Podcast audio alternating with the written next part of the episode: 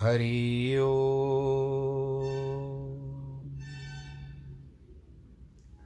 हरि हरि ओ गुरुर्ब्रह्मा गुरुर्विष्णु गुरुर्देवो महेश्वरः गुरुर्साक्षात् तस्मै श्रीगुरवे नमः। विघ्नेश्वराय वरदाय, सुरप्रियाय, लम्बोदराय, सकलाय जगद्दिताय नागाननाय, श्रुतियज्ञविभूषिताय, गौरीसुताय, गणनाथ नमो नमस्ते। नाहं वसामि वैकुण्ठे योगिनां हृदयेन च। मद्भक्तां यत्र गायन्ति, तत्र तिष्ठामि नारद। जिस घर में हो आरती, चरण कमल चितलाय तहाँ हरि वासा करे, ज्योत अनंत जगाए। जहाँ भक्त कीर्तन करे, बहे प्रेम दरिया। तहाँ हरि श्रवण करे, सत्यलोक से आए। सब कुछ दीना आपने, भेंट करूँ क्या नाथ?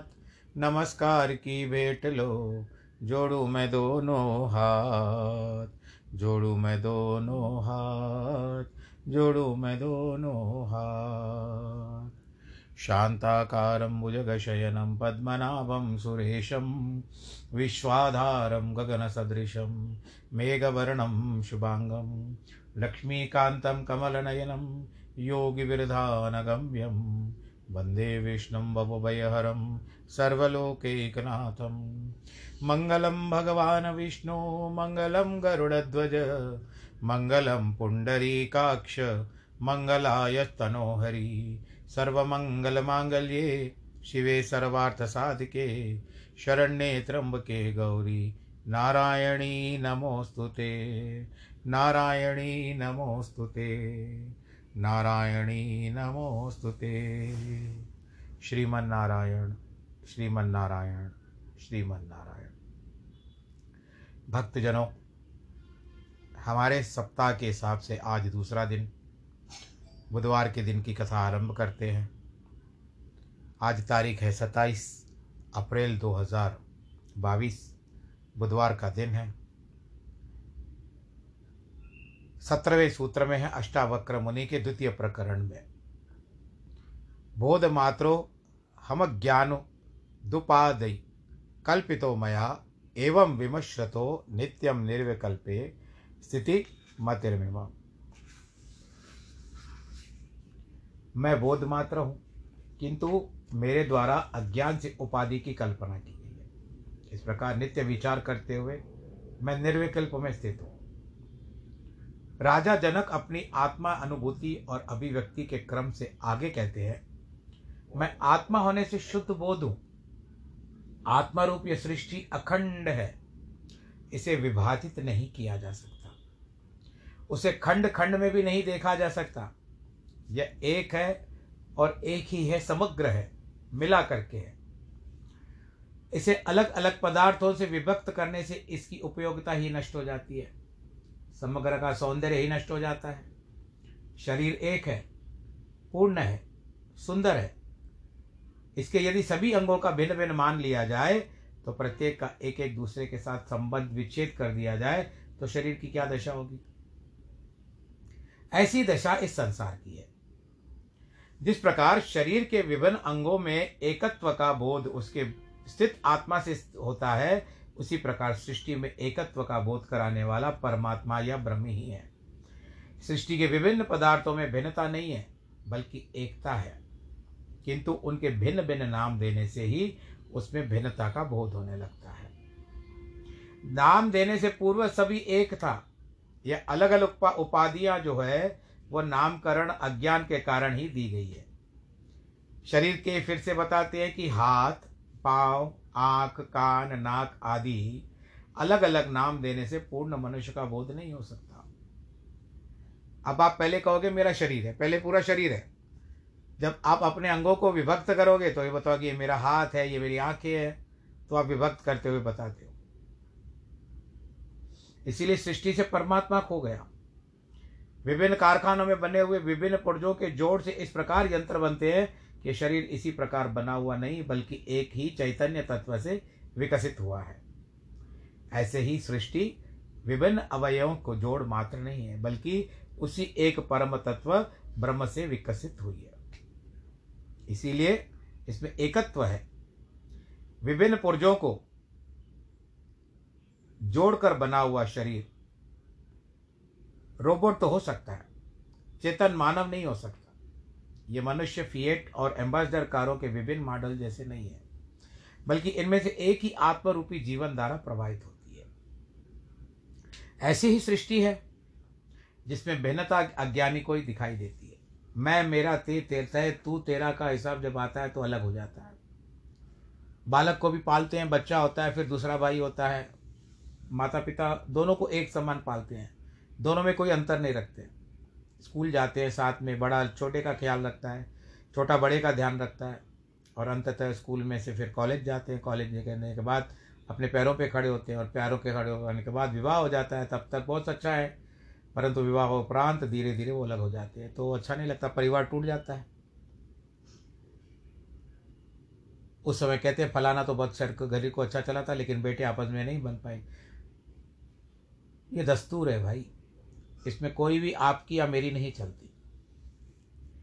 इसीलिए विश्व पुरुष की कल्पना ही एवं सृष्टि के समस्त अवयवों को अंग माना, जिससे सृष्टि का एक एकत्व भाग नष्ट न हो जाए। जनक इसी तथ्य को प्रकट करते हैं कि इस समस्त उपाधियों की कल्पना अज्ञान से की गई है। जिसे आत्मा का ज्ञान नहीं है, ब्रह्म का ज्ञान नहीं है, वे ही पदार्थ को पदार्थ समझ करके नाम दे देते हैं। अब जैसे मैं इसको पुस्तक कह रहा हूँ, मेरे सामने जो रखी है मैं इसको पुस्तक कह रहा हूँ। ये एक कितने पन्ने आए, स्याही आई, मशीन लगी और जिल्द बनी, सामने से आता है। उसके बाद एक पुस्तक का रूप निर्माण। लेकिन पहले कहाँ थी ये सब? इस पुस्तक का क्या था? अब तो हम पुस्तक ही कहते हैं ना। पन्ने अलग अलग हो गए। इतना पन्ना है, इतना इसकी संख्या इस पर लिखा हुआ है, पढ़ो। आपको उस पन्ने पे जाना पड़ेगा। इसके लिए जिसे आत्मा का ज्ञान नहीं है, ब्रह्म का ज्ञान नहीं है, वे पदार्थ को पदार्थ ही समझकर नाम दे देते हैं। वरना यह सृष्टि आत्मा ही है, जनक कहते हैं, मैं इस प्रकार नित्य विचार करता हुआ अब निर्विकल्प में स्थित हूँ। अब मेरे लिए कोई दूसरा विकल्प नहीं है। मैं एक हूँ और यह सृष्टि मुझसे भिन्न नहीं है। तो राजा जनक का ये जो सूत्र सत्रवा मैंने आपको बताया, अब हम नारायण जी की ओर चलते हैं। बोलो श्रीमन नारायण भगवान की जय। मैत्रेय और पराशर मुनि, मैत्रेय जी प्रश्न करते हैं कि ब्राह्मण देवता, आपके सात अतीत मनवंतरों की कथा बताई। और आगामी मनवंतर, कुल मिलाकर के चौदह मनवंतर होते हैं। रामायण में लिखा हुआ है कि भगवान राम जी कि एक पलक झपकते न जाने कितने मनवंतर बीत जाते हैं, न जाने कितने कल्प बीत जाते हैं। बोलो, सियावर रामचंद्र की जय। पराशर जी कहते हैं, मुने, पुत्री संज्ञा सूर्य की भार्या थी, विश्वकर्मा की पुत्री। विश्वकर्मा जो देवताओं के इंजीनियर कहिए, आर्किटेक्ट कहिए। उसकी पुत्र, पुत्री पुत्री का नाम था संज्ञा, वो सूर्य भगवान की स्त्री बनी। उसके, उनके मनु, यम और यमी तीन स्थान संतानें हुई। कालांतर में पति का तेज सहन न करने के कारण संज्ञा छाया को पति की सेवा में नियुक्त कर स्वयं तपस्या के लिए वन को चली गई। सूर्यदेव ने समझकर कि यह संज्ञा ही है, छाया से शनिश्चर, एक और मनु तथा तपति, ये तीन संतानें उत्पन्न की। एक दिन छाया रूपी संज्ञा ने क्रोधित होकर अपने पुत्र के पक्षपात से यम को श्राप दे दिया तब सूर्य को और यम को विदित हुआ, यह तो कोई और है।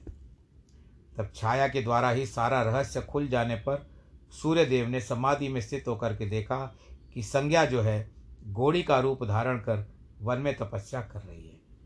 अतः उन्होंने भी अश्वरूप होकर के उससे दो अश्वनी कुमार उत्पन्न किए और जो देवताओं में माने जाते हैं अश्वनी कुमार, वैद्य हैं वे। और रेत, स्वार के अनंतर रेवत को उत्पन्न किया, रेवंत को। भगवान सूर्य संज्ञा को अपने स्थान पर ले आए, तथा विश्वकर्मा ने उनके तेज को शांत कर दिया। उन्होंने सूर्य को ब्रह्म यंत्र स्थान पर चढ़ाकर उसको तेज छाटा, किंतु वे उस अक्षुण तेज का केवल अंशमाश भी क्षीण कर सके। हे मुनि सतम, सूर्य के जिस जाजल्यमान वैष्णव तेज को विश्वकर्मा ने छाटा था, वह पृथ्वी पर गिरा।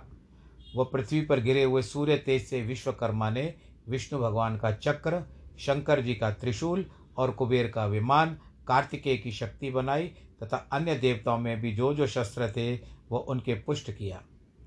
जिस छाया संज्ञा के पुत्र दूसरे मनु का ऊपर वर्णन हो चुका है, वह अपने अग्रज मनु स्वर्ण होने से सावरणी कहलाते हैं। हे महाभाग, सुनो। अब मैं उनके सावर्णिक नाम आठवें मनवंतर का जो आगे होने वाला है, वर्णन करता हूँ। हे मैत्रे, हे सावरणी ही इस समय मनु होंगे। तथा सुतप, अमिताभ, मुख्य गण देवता होंगे। देवताओं के प्रत्येक गण बीस बीस का समूह कहा जाता है। हे मुनि सत्तम, अब मैं आगे होने वाले सब ऋषियों की बात बताता हूँ। उस समय दीप्तिमान, गालव, राम, कृप, द्रोण, पुत्र, अश्वत्थामा, मेरे पुत्र व्यास और सातवें ऋषि श्रृंग ये सप्त ऋषि होंगे। तथा पाताल लोकवासी विरोचन के पुत्र बलि श्री विष्णु भगवान की कृपा से तत्कालीन इंद्र और सावरणी मनु के पुत्र विरजा, उर्वरिवान एवं निर्मोक आदि तत्कालीन राजा होंगे। यानी ये आने वाले होंगे। हे मुने आगे में नवा जो मनवंतर है, दक्ष सावरणी होगा। उस समय पार मरीचि गर्भ सुधर्मा नामक तीन देव वर्ग होंगे, जिनमें प्रत्येक वर्ग में बारह बारह देवता होंगे, तथा हे द्विज उनका नाम महापराक्रमी अद्भुत नामक इंद्र होगा।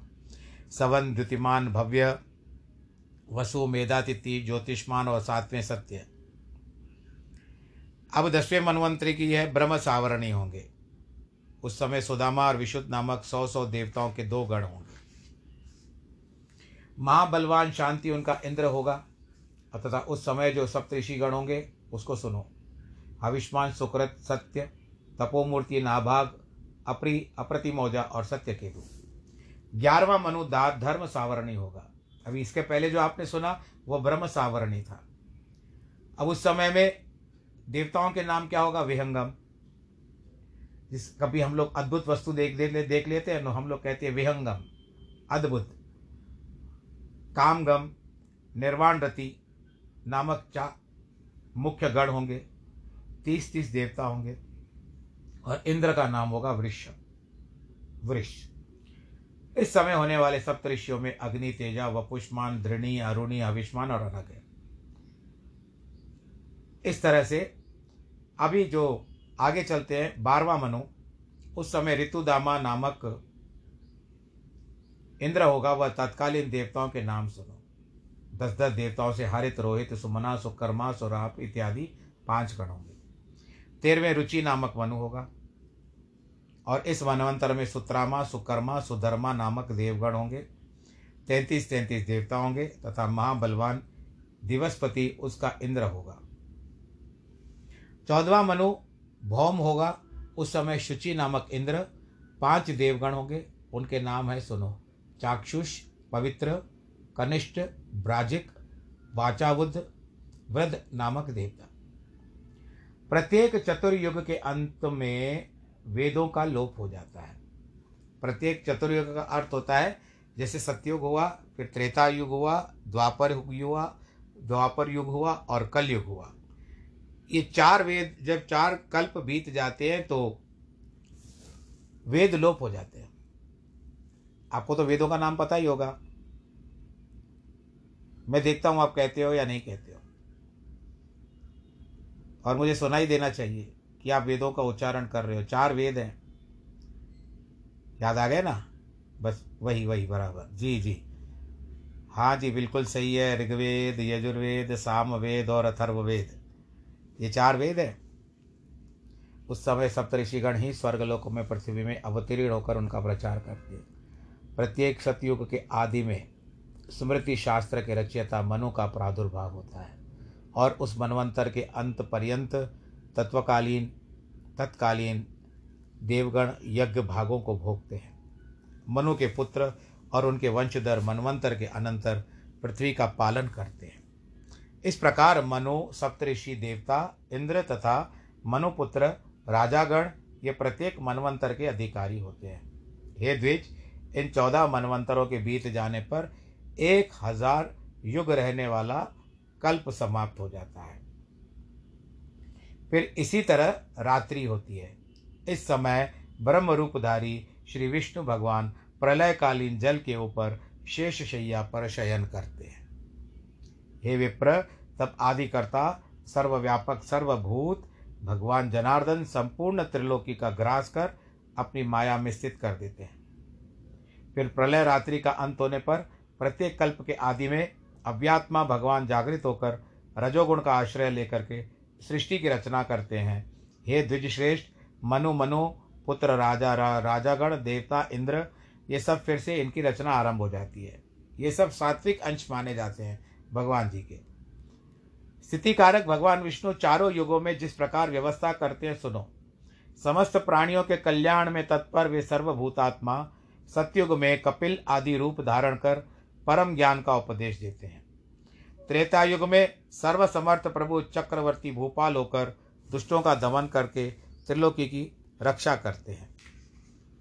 उसके पश्चात द्वापर युग में वेद व्यास का धारण करके वेद के चार विभाग करते हैं और हज़ारों शाखाओं में बांटकर उसका विस्तार कर देते हैं। इस प्रकार द्वापर में वेदों का विस्तार कर भगवान कलयुग के अंत में भगवान कल की रूप धारण कर दुराचारी लोगों को सन्मार्ग प्रवर्त करते हैं। इस प्रकार अनंत आत्मा प्रभु निरंतर इस संपूर्ण जगत की उत्पत्ति, पालन और नाश करते हैं। इस संसार में ऐसी कोई वस्तु नहीं है जो उनसे अलग हो। इस लोक और परलोक में भूत, भविष्य और वर्तमान जितने भी पदार्थ हैं ना, वे सब महात्मा भगवान विष्णु से ही उत्पन्न हुए हैं। ये सब बता चुका हूँ। अब और मनवंतरों की बात सुनते हे भगवान, मैत्रेय जी पूछते हैं ये संपूर्ण जगत विष्णु रूप है, मान चुका हूँ। विष्णु में स्थित है, विष्णु से उत्पन्न हुआ है। अब मैं सुनना चाहता हूँ कि वेद व्यास के युग युग में किस प्रकार का वेद का विभाग किया। किस युग किस युग में वेद व्यास हुए, उनका वेदों का, संपूर्ण शाखा वेदों का वर्णन मुझसे कीजिए। पराशर जी कहते हैं, वेद रूप वृक्ष के हज़ारों शाखा वेद हैं। उनका विस्तार से वर्णन करने में कोई भी समर्थ नहीं होता। अतः संक्षेप से सुनो। प्रत्येक द्वापर युग में भगवान विष्णु व्यास के रूप में अवतीर्ण होते हैं और संसार के कल्याण के लिए एक वेद के अनेक भेद कर देते हैं। मनुष्य के बल, वीर और तेज को अल्प जानकर वे समस्त प्राणियों के हित के लिए वेदों का विभाग करते हैं।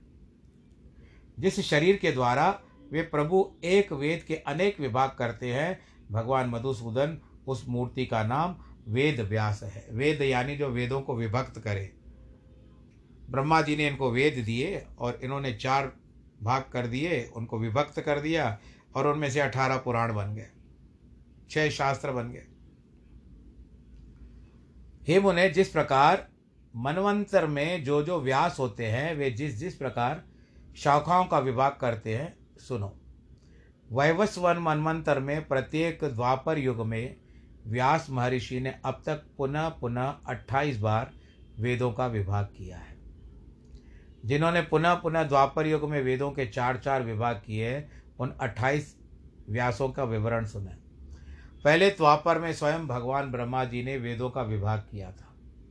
दूसरे द्वापर में वेद व्यास प्रजापति उत्पन्न हुए। तीसरे द्वापर में शुक्राचार्य और चौथे में बृहस्पति व्यास हुए तथा पाँचवें में सूर्य और छठे में भगवान मृत्यु व्यास कहलाए। सातवें द्वार के, द्वापर के वेद व्यास में इंद्र आठवें में वशिष्ठ, नौवें में सारस्वत और दसवें के त्रिधामा कहा जाता है। ग्यारहवें में त्रिशिक बारहवें में भरद्वाज, तेरहवें में अंतरिक्ष और चौदहवें में वर्णी नामक व्यास हुए। पंद्रहवें त्रियारुण, सोलहवें में धनंजय, सत्रहवें में ऋतुंजय और तदनंतर अठारहवें में जय नामक व्याप्त ये अट्ठाईस का क्रम चल रहा है। हरियात्मा, अनंतर वाजश्रवा मुनि व्यास हुए तथा उसके पश्चात सोमश्व, वंशी, तृणबिंदु तेईसवें व्यास कहलाते हैं। उनके पीछे भृगुवंशी रक्ष व्यास हुए, जो वाल्मीकि कहलाए गए। उसके बाद हमारे पिता शक्ति हुए, फिर मैं जो हुआ, मेरे अनंतर जातुकर्ण व्यास हुए, और फिर अंत में जो अट्ठाईसवां आता है, वो कृष्ण दैपायन जिससे हम ज़्यादा प्रचलित है, और जिसके साथ हम मिले जुले वो भी ज़्यादा है। ये अट्ठाईस व्यास प्राचीन है। कृष्ण द्वैपायन इसके लिए नाम पड़ा, क्योंकि वे सांवले थे। द्वीप पे उत्पन्न हुए थे। छः महीने एक टापू पे रहते और छः महीने दूसरे टापू पे रहते। इसके कारण उनका नाम कृष्ण का मतलब सांवला। द्वीप, जो द्वीप यानी टापू होता है, वहाँ पर उत्पन्न हुए थे और आयन में बार बार जाने के कारण उनका नाम श्री कृष्ण द्वैपायन हुआ और बद्रीनाथ भी बहुत जाते थे। इसके कारण इनको बाद्रायण भी कहा गया है। ये अट्ठाईसवें व्यास हैं। हे मुने, मेरे पुत्र पराशर जी कहते हैं, मेरे पुत्र कृष्ण द्वैपायन के अनंतर आगामी द्वापर युग में द्रोण पुत्र अश्वत्थामा वेद व्यास होंगे। अभी तो वे, अभी अश्वत्थामा जो है, जब तक कलयुग कर्मत खत्म नहीं होगा, जैसे जब तक सृष्टि चलेगी, कलयुग खत्म नहीं होगा, तब तक वो भुगतेगा, वो ब्राह्म, जो बच्चों को मार दिया था ना उसने, भगवान कृष्ण का श्राप प्राप्त है उसको। उसके बाद वो, उसको छोड़ करके वेद वेद व्यास होने वाला है। और यह एक अविनाशी एकाक्षर ही ब्रह्म है, यह बृहत और व्यापक है इसीलिए ब्रह्म कहलाता है, भूरलोक भूवरलोक स्वरलोक। ये तीनों प्रणव स्वरूप ब्रह्म में स्थित है। प्रणव ही ऋक, यज, साम और अथर्व है। और इसी को हम ओमकार का स्वरूप मानते हैं और यह ब्रह्म स्वरूप है। जो संसार की उत्पत्ति और प्रलय का कारण कहलाता है, तथा तो महतत्व से भी परम गुव्य सूक्ष्म है, उस ओमकार रूप ब्रह्म को नमस्कार है। जो अगाध जिसका कोई अंत नहीं है, अपार, उसका भी अर्थ वही है। अक्षय कभी न खत्म होने वाला। जिस तरह से अभी अक्षय तृतीया आने वाली है। तीन तारीख मई की है। और इस समय कितने सारे त्यौहार होते हैं। और जो दुकानदार भी होते हैं, वो कहते हैं, अक्षय तृतीया आइए आप कुछ खरीदारी कर लें। अक्षय का अर्थ होता है, कभी क्षय न होने वाला। तो ये अक्षय तृतीया। मानी जाती है। परंतु यहाँ पर अक्षय जो बात आती है, वो अलग है।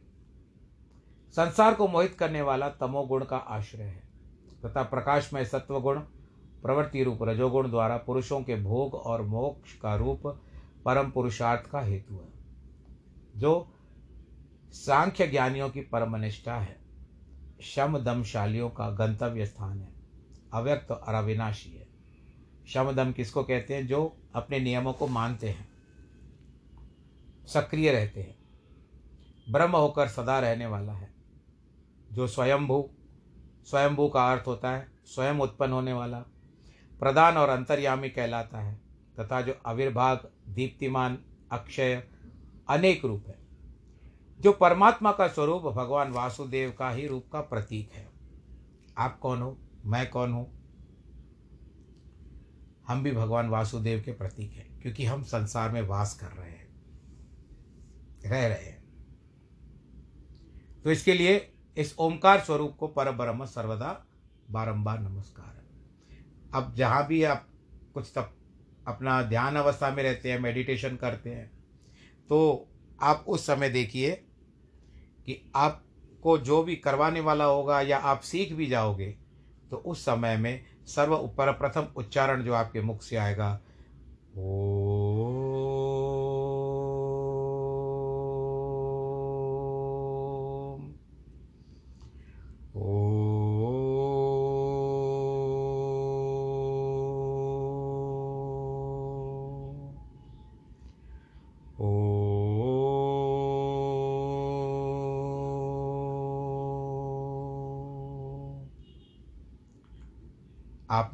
कह दिया या राम कह दिया।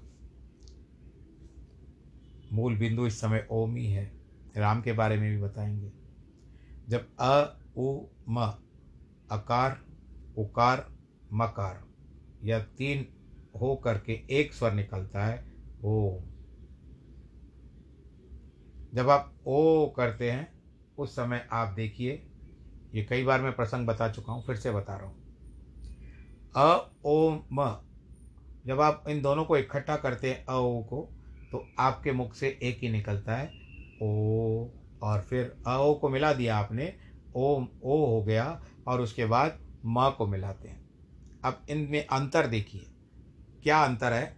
जब आप ओ कहोगे तो उस समय में आप देखिए, आपका मुख गोलाकार हो जाता है। ध्वनि निकलती है। उस समय में मुख जैसे सीटी बजाई जाती है या थोड़ा मुख गोलाकार हो जाता है तो उस समय में ओ का शब्द उच्चारण होता है।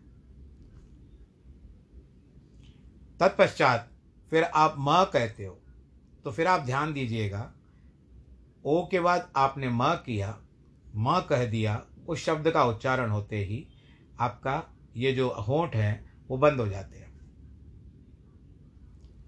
आप घर पे करके देख लीजिएगा। और एक बार दर्पण की तरफ़ भी अगर आपको करना हो प्रक्रिया इसको दोहराना हो तो आप एक दर्पण के पास भी खड़े होकर के देख सकते हैं। और आजकल तो मोबाइल है। आप उसमें अपने आप को देखते हुए कर सकते हो। दर्पण तक जाने की ज़रूरत ही नहीं है। और दूसरा आता है राम। अब ओम का जो उच्चारण किया तो जितनी शुद्ध वायु हुई ये सारी भीतर प्रवेश कर लेती है। शरीर शुद्ध हो जाता है। राम का भी ऐसे ही है। जब आप राह कहेंगे, उसी तरह ओ की तरह आपका मुख खुल जाएगा। है ना? फिर जैसे ही आप म कहोगे, आपका मुख बंद हो जाएगा। इन बातों पे ध्यान दीजिए। अपने बच्चों को भी सिखाइए। बड़ा सरल है राम का नाम या ओम का उच्चारण करना। आनंद की अनुभूति होती है।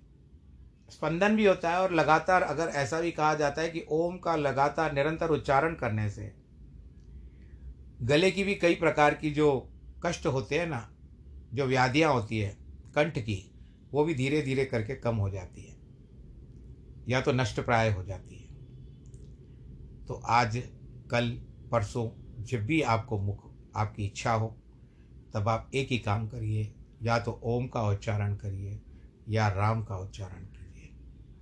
तो देखिए आपको धीरे धीरे परंतु ये प्रतिदिन का है, एक दिन का नहीं, एक दिन ओम कह दिया तो हो गया।